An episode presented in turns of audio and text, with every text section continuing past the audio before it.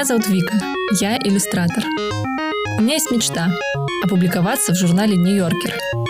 Проблема в том, что у меня нет художественного образования и большого опыта, а еще недавно я работала в офисе.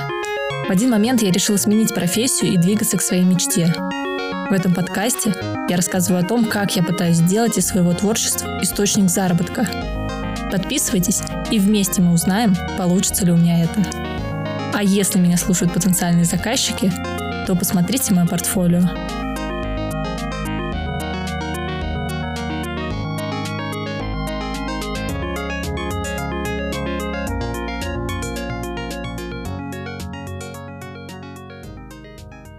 Прошло еще две недели. Дорогой дневник. Ничего не изменилось. Шучу. Просто прикол в том, что прошло уже столько времени, уже, получается, два месяца с начала лета. И, казалось бы, за это время уже должно было произойти что-то фундаментальное. Там все, я стала великой. Но нет, я маленькими-маленькими шажочками куда-то двигаюсь, хотя иногда мне кажется, что я вообще стою на месте. Но что-то уже произошло. Я написала в несколько изданий. А, должна сказать, что это было сложно. Не знаю почему. А, но при этом когда ты пишешь первое письмо, это самое сложное. Потом с каждым последующим все легче и легче. Ты думаешь, так, ну все, уже не важно. Я уже сделал этот шаг. Вот, но спойлер, пока мне никто не ответил. А еще я откликалась на разные вакансии. Где я их искала, а, это всякие там телеграм-каналы, телеграм-чаты, а, не знаю, группа ВКонтакте, группа в Фейсбуке. И вот там на парочку я откликнулась. А, опять же, там вообще тишина, никто мне ничего не ответил. Вот. В чем прикол еще этих сайтов и ну, групп в э, соцсетях? В том, что там, конечно, очень много вакансий мне не подходят. Ну, или, по крайней мере, мне так кажется, они мне не очень нравятся. Например, там вакансии для дизайнеров, и там прям конкретно, например, веб-дизайнер нужен. Или нужен не знаю, дизайнер полиграфической продукции подготавливать к печати, верстать и так далее. Естественно, я это просто пропускаю, я даже на них не откликаюсь, потому что ну, это совсем не та сфера, в которой я хочу развиваться. Либо еще бывает другая сторона, например, вот вакансии для творческих людей какие-нибудь, да, абстрактные. Заходишь туда в группу, думаешь, ну все, сейчас тут будут, значит, художники, не знаю, писатели, журналисты, а там э, вакансии типа, не знаю, гардеробщица в театр. Еще есть э, сайт биржи иллюстраторов Иллюстратор.ру. Мне кажется, все, кто пробовал себя в иллюстрации или уже там давно этим занимается, они знают этот сайт. И я, к сожалению, о нем слышала только какие-то негативные отзывы. И тем не менее, когда туда заходишь, там очень много иллюстраторов, и, в принципе, даже те, кого я там где-то за кем-то слежу и знаю, кто это, ну, в общем, они там тоже есть. Я подумала, что, возможно, мне тоже там надо зарегистрироваться, хотя бы, ну, как сказать, чтобы я там была, и вдруг там все-таки есть нормальные заказы. Сейчас я объясню, что я имею в виду. Я все-таки там зарегистрировалась, а, не сильно поняла, как вообще там все это взаимодействует. Ты там создаешь свой профиль, туда э, информацию о себе добавляешь, разные ссылки, делаешь себе тоже какое-то портфолио.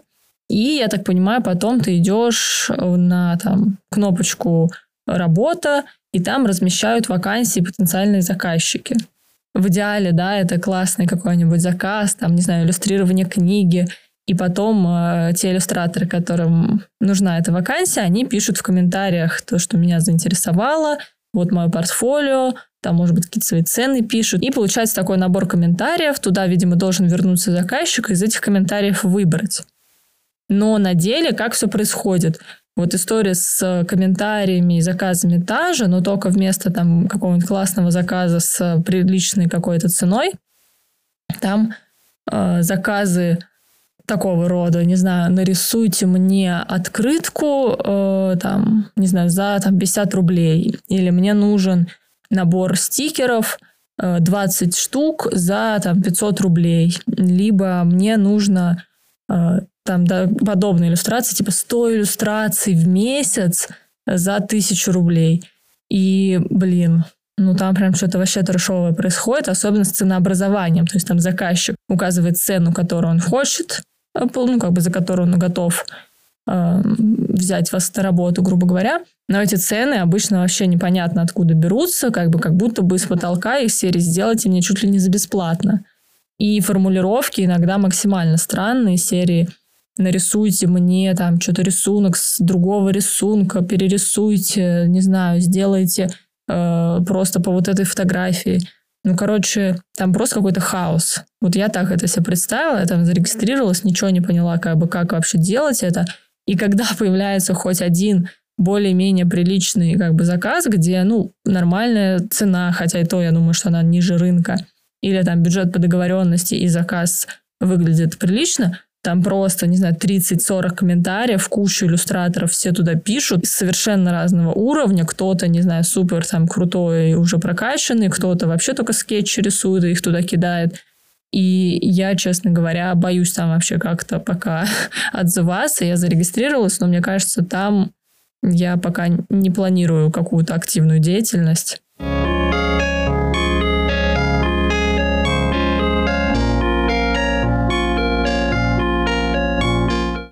В одной из таких групп с вакансиями я увидела вакансию иллюстратора.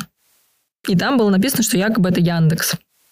Я сначала даже не поверила, думаю, нет, надо перепроверить, зайти на их сайт, потому что они наверняка там тоже разместят эту вакансию, если она реальна, если это не мошенники. Я на Яндексе тоже ее нашла, думаю, ну все, регистрируемся, заполняем, отправляем, мне терять нечего, все, я из нуля сразу в Яндекс пойду работать.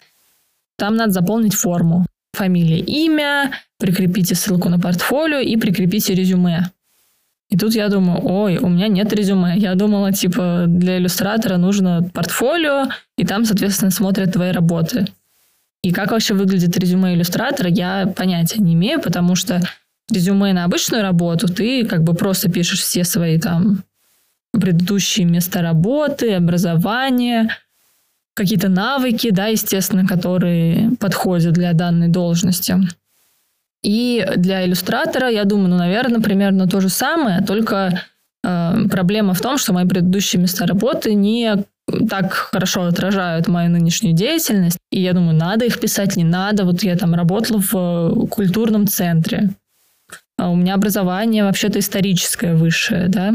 Но я решила, окей, сделаем интуитивно, сделала себе быстренько э, резюме, там, значит, указала свое образование, при этом указала еще дополнительно все там какие-то курсы, которые я проходила, именно художественные, да. А потом, например, указала, что вот я работала в культурном центре, но я сделала акцент на том, что э, помимо организации культурных мероприятий, я проводила мастер-классы по живописи для детей. Это действительно так, поэтому я решила, надо это обязательно указать.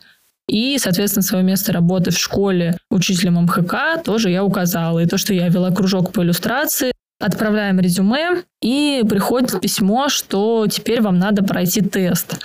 Я думаю еще, блин, что там вообще будет тест, как бы привет, школа, какие-то мои знания будут проверяться, или какое-то мое творческое видение, или, не знаю, знаю ли я каких-то художников и иллюстраторов. Ну, то есть я понятия не имела, что там будет. Поэтому, естественно, я никак не готовилась, подумала, ладно, как бы я прохожу этот тест сейчас, значит, как бы будь что будет. Либо я готова, либо я не готова. Вот, открываю тест.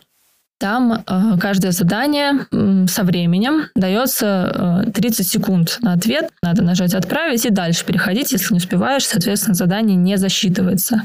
И что оказалось? Э, вопросы оказались, на самом деле, очень даже теоретические две картинки цилиндра, и э, по-разному там изображена тень. И надо определить, где эта тень правильно изображена.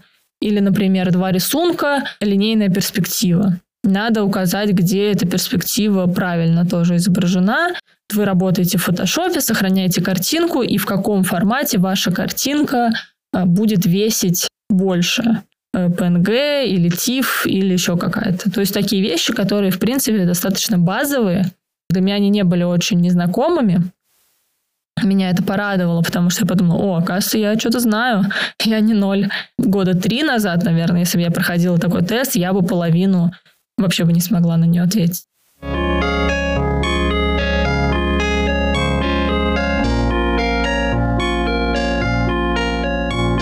Итак, я заполнила этот тест. Не помню, там, по-моему, было вопросов 12. После чего пришло э, последнее задание, векторная графика – и э, на картинке там какая-то как бы изображена сцена, э, один персонаж, и написано, что вы должны нарисовать второго персонажа, подходящего для этой сцены, при этом в похожей стилистике, в похожей цветовой гамме. Так, интересно, что тут лучше сделать? Как бы просто выполнить все максимально по заданию, не выдаваясь в какие-то, знаете, творческие поиски, например, э, изобразить какое-то неожиданное да, существо, неожиданного персонажа. Не два человека будет, а там человек и какой-нибудь огромный голубь сидит. Наверное, они хотят посмотреть, могу ли я, в принципе, вот какие-то такие векторные картинки делать. Вот, поэтому я решила не не экспериментировать сильно, нарисовала векторную картинку, ну, как бы не сильно отходила от темы, надеюсь, что получилось нормально. После того, как я все отправила, мне пришло письмо, что ответ вам придет в течение недели. Пока еще жду ответа, еще неделя не прошла. А в любом случае, на самом деле, мне очень понравился этот опыт. Это было любопытно, просто понять, как э, работает вот эта система приемы на работу там в той же Яндекс, да, что они хотят увидеть. Я, конечно, не жду каких-то золотых гор и 50 на 50, что могут вообще мне ничего не выслать, никакого творческого задания. Но посмотрим.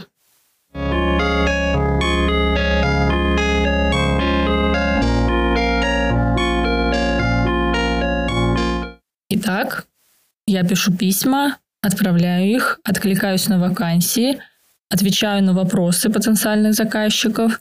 Кстати, поздравьте меня, у меня был один небольшой заказ. Вот, он был совсем простой, э, больше требовалась техническая подготовка, нежели как бы какое-то мое творческое видение.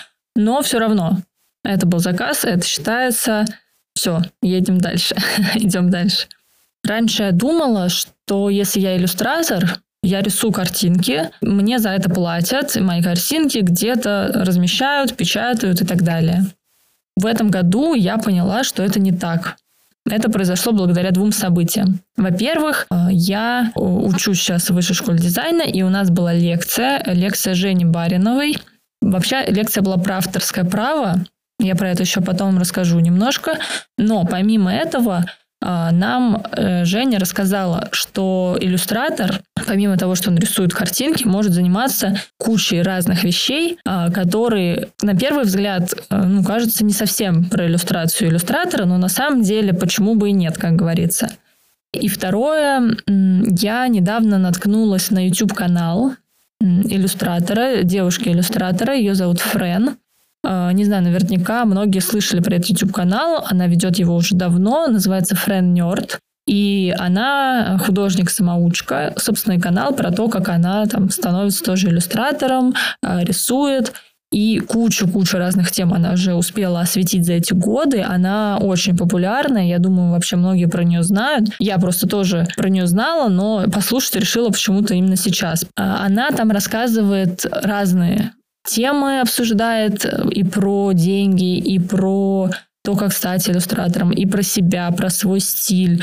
Просто она там как-то рисует онлайн-влоги, делает. Ну, в общем, уже она такой полноценный YouTube-блогер. Но меня заинтересовало конкретно одно видео о том, а, как иллюстратор зарабатывает деньги. И вот что она там говорит. А, помимо того, что иллюстратор может работать, ну, скажем так, например, по контракту, да, как такой э, полноценный сотрудник, например, в каком-нибудь рекламном агентстве. Если ты работаешь сам на себя, ты что можешь делать? Ты тоже можешь преподавать. Например, вести какие-то мастер-классы, проводить воркшопы, делать вебинары. Ну, в общем, сейчас, конечно, очень много в образовательной сфере различных подходов и вы можете делать свой мерч, сейчас уже тоже всем известное слово, стикеры, открытки, футболки, сумки с картин, с иллюстрациями, там, свои тетрадки, ну, тоже все-все-все, что угодно. Только помимо самих картинок вы еще делаете, ну, полноценную работу. Да, вы там заказываете эти тетрадки, например, вы там работаете над макетами, отправляете в печать, проверяете печать, вы принимаете заказы и оплаты, делаете, ну, отправку по почте, ну, короче, куча-куча всего, действительно такой маленький бизнес. Кроме этого, э, вы можете, например, э, делать, издавать какие-то свои книжки, работать со стоками. То есть это такие ресурсы, где иллюстраторы или фотографы размещают свои фотографии или картинки. Там на них действует определенная стоимость, вы передаете определенную часть прав на эти картинки. Она стоит дешевле, чем если вы работаете, например, на заказ. Но при этом эту картинку может купить не один э, клиент, а может купить 10 клиентов. Да? И, допустим, если ваша картинка стоит 5 долларов, то 10 клиентов принесут вам 50 долларов. Да? То есть такой пассивный доход. Но что я знаю про стоковые вот эти сайты, что там все, конечно, тоже работает не сразу. А, там ты работаешь в долгую, ты туда загружаешь, там набираешь какое-то количество этих картинок, смотришь то, что популярно, и потом они начинают приносить тебе прибыль вот это видео и вот эта лекция Жени Бариновой, они, конечно, дали мне понять, что вау, вообще-то действительно я могу не только э, писать заказчикам, что возьмите меня, пожалуйста, там к себе рисовать, там, а еще делать что-то параллельное этому. Я там написала несколько писем, откликнулась на несколько заявок, и пока там ничего не происходит, мне надо двигаться параллельно этому и делать что-то еще. Что я подразумеваю под этим? Что еще мне вот интересно, да, например, конкурсы. Конкурсы – это не та, конечно, сфера, которая сразу приносит деньги, но что она приносит? Она приносит, во-первых, опыт. А, ты делаешь какие-то конкретные брифы, грубо говоря, заказы просто без, ну, без оплаты сразу. При этом какие-то конкурсы а, подразумевают под собой оплату в дальнейшем, какие-то нет. И помимо этого, ты можешь заработать себе какую-то рекламу. Например, ты поучаствовал в конкурсе, э, в конце этого конкурса победители участвуют в выставке. Твою работу выбрали, ты участвуешь в выставке, больше людей про тебя узнает. То есть это такой вот круговорот вот этого всего. Вот, э, я отсматриваю конкурсы тоже в телеграм-каналах. Например, самый вот для меня известный это арт-награда. Он есть и ВКонтакте, и в Телеграме, и в Фейсбуке, по-моему, тоже. Вот. И ближайший конкурс, в котором я хочу поучаствовать, это арт-резиденция в Царицыно. У меня, на самом деле, осталось не так много времени, чтобы подать туда заявку. Я вот хочу ее не профукать и попробовать поучаствовать. Но что еще мне было бы интересно, это сделать, ну, начать работать над какой-то своей продукцией, своим проектом. Может быть, он мне не принесет кучу денег, но э, как бы если я хочу это развивать в дальнейшем, то надо с чего-то начинать. Вот. И как бы я начну хотя бы понимать, как это все работает. Мне же не обязательно сразу делать, например, футболки, свой магазин и так далее. Я могу начать с чего-то, ну, скажем так, попроще, например, там, стикеры в Телеграм. Вот это то, что я хочу сейчас сделать, свои какие-то тематические стикеры, э, как раз на тему, может быть, подкаста. Э, буду работать над ними и постепенно узнавать, что вообще мне нужно для создания своего мерча, работать над какими-то идеями. Кстати, по поводу идей, э, я тут недавно ехала на дачу, и я пока ехала в электричке пригородной, мне сразу две пришло идеи для того, чтобы создать ЗИН, такую маленькую книжечку. Вот, я вот только эта идея зародилась, я думаю, что я тоже это сделаю, как такой свой личный проект, э, который, я надеюсь, что я смогу и в портфолио себе положить, и, возможно, это кому-то тоже будет интересно. Может быть, я даже потом это смогу где-нибудь э, реализовать, продать на каком-нибудь маркете и так далее.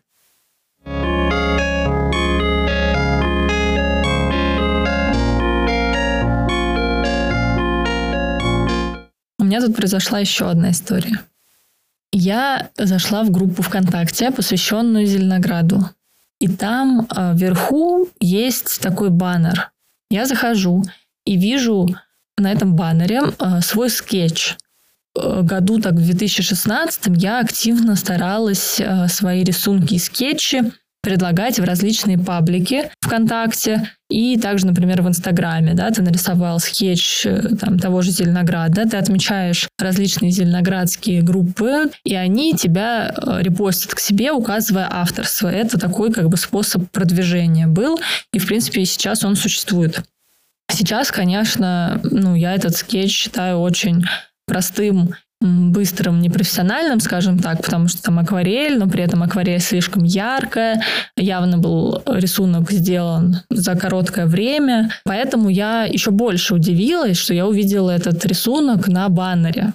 Я подумала, что, конечно, мне лестно, что мой рисунок оценили и повесили туда. Но при этом э, странно, что там никто не захотел более профессиональную картинку. Я не заходила туда давно, поэтому я не знаю, сколько уже этот рисунок там висит. Может, он там с 16 года висит, а я просто этого не знала. Но я увидела это только сейчас, в 2020 году. И если бы раньше я супер обрадовалась бы, подумала, блин, как классно, мой рисунок разместили вот так наверху, приятно, то сейчас первое, о чем я подумала, это было так, а почему меня не предупредили о том, что они хотят разместить мою картинку, потому что вообще-то я автор этой картинки, и на нее действует авторское право. Возвращаемся к лекции Жени Бариновой про авторское право. Я этого наслушалась, и теперь я думаю, так, подождите, меня должны были поставить в известность, или даже если они не ставят в известность, допустим, да, эта группа познавательная, она там не имеет с этого никакой коммерческой выгоды, они должны были указать авторство, написать, что вот мы разместили картинку такого-то автора. Тогда это один вопрос. Они не указали автора, и я думаю, так, что делать-то вообще в такой ситуации? Профессионалы в этой сфере говорят, что Тут два варианта. Первое, это надо, естественно, просто спокойно э, людям написать, с ними поговорить и вообще выяснить причины произошедшего, потому что, возможно, люди, которые это сделали, э, сделали это по незнанию, подумали, что так можно, потому что у нас есть распространенный стереотип. Э, все картинки, которые мы нашли в интернете, они как бы в свободном доступе. Но когда ты сам автор этих работ, ты понимаешь, что вообще-то нет. У каждой картинки, у каждого текста, у каждой фотографии есть автор. И в Америке, например, даже за размещение какого-то мема создатель мема может засудить того, кто разместил там без указания авторства и так далее.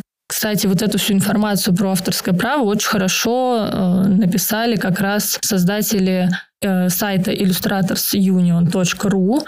Вот там можно зайти, про это почитать, что, что такое отчуждаемое право, неотчуждаемое право, ну, как бы за сколько денег ты можешь продать все свои права, хотя лучше этого не делать. Ну, в общем, там очень много полезной информации.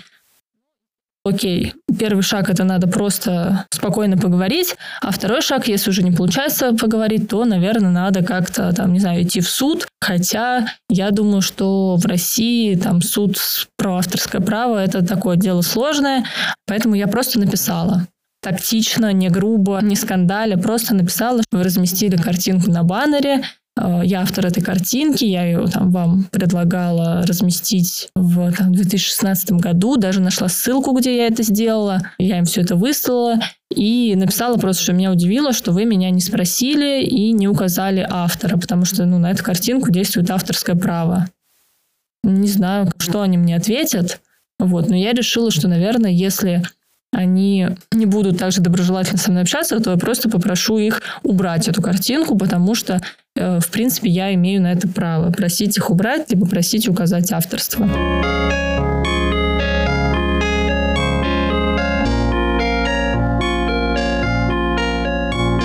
Вообще вот YouTube-канал этой девушки Френ Нёрд, э, про которую я говорила, он навел меня на некоторые мысли даже не сам YouTube-канал, а то, что я потом зашла к ней на Patreon и увидела, что она на Патреоне получает 7 тысяч долларов в месяц, даже чуть больше. И понятно, что это не то, чего каждый может сейчас достичь, э, сесть, сказать, я завела Patreon, и у меня там тоже будет 7 тысяч долларов. Нет.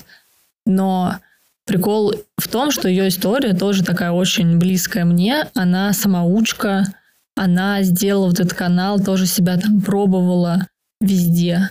И она добилась уже многого. То есть, возможно, для кого-то это не показатель, но в целом у нее там своя продукция, у нее свои каналы. Вот тот же YouTube, Patreon, Instagram популярный. У нее большая фан-база.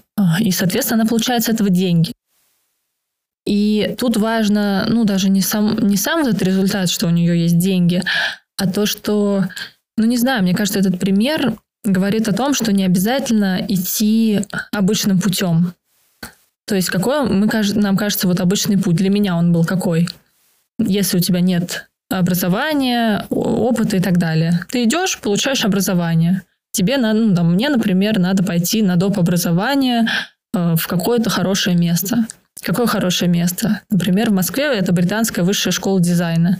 И если там несколько лет назад у меня просто денег на нее физически не было, для меня это была слишком большая сумма, то, например, в прошлом году я уже могла потянуть эту сумму, но я пришла в британку на просмотр, на какое-то собеседование, и меня не взяли. И это была отдельная глава в моей жизни, да, такая немножечко омраченная вот этим событием. Но потом я подумала, хорошо, меня не взяли. Но значит ли это, что все, мне закрыт путь в иллюстрацию? Я думаю, что нет, это не значит. Я какое-то время подождала, пошла на доп. образование в другое место, в высшую школу дизайна. Там на самом деле очень классно, я вот там сейчас учусь, мне очень нравится. Я потом подумала, что, в принципе, не обязательно ждать какого-то волшебного момента, когда все, теперь я иллюстратор, теперь я могу рисовать. Надо делать это все параллельно, если есть силы и возможности. А у меня они есть сейчас, и я это делаю, собственно.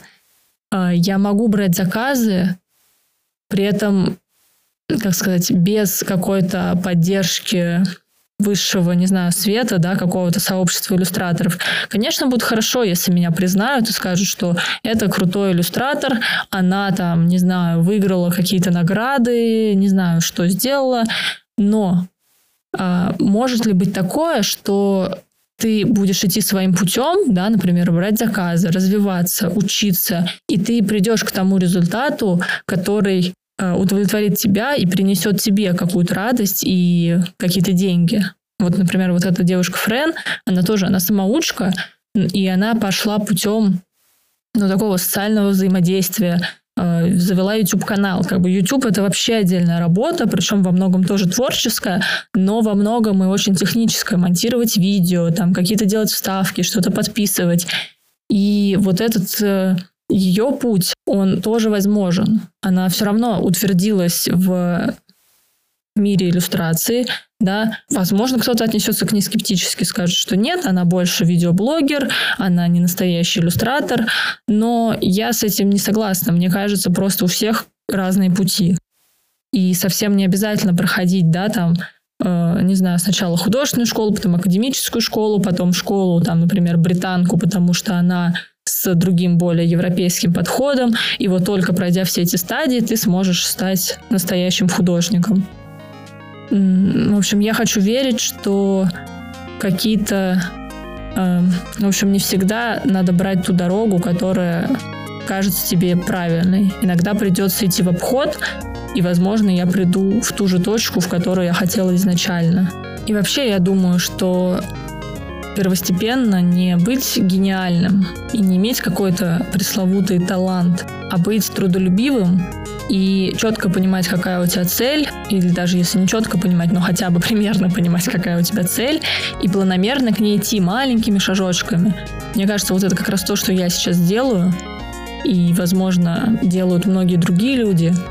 Ну, в общем, я думаю, что это важно, и важно об этом помнить, и, соответственно, верить в себя, что терпение и труд все перетрут, как говорится. Думаю, вот так.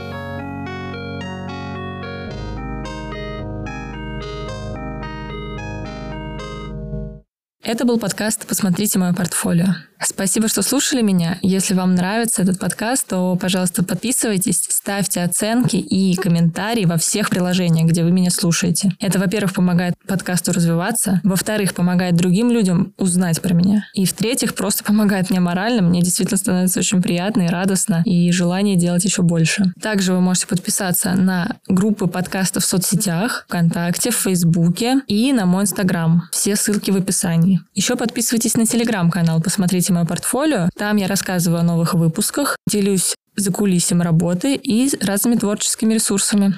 А еще вы можете поучаствовать в записи подкаста. Для этого надо отправить аудиосообщение или аудиовопрос телеграм-боту, ссылка на которого тоже в описании. Самые интересные вопросы или комментарии появятся в новых выпусках подкаста, и я смогу осветить интересующие вас темы. Спасибо, что слушали. Всем пока.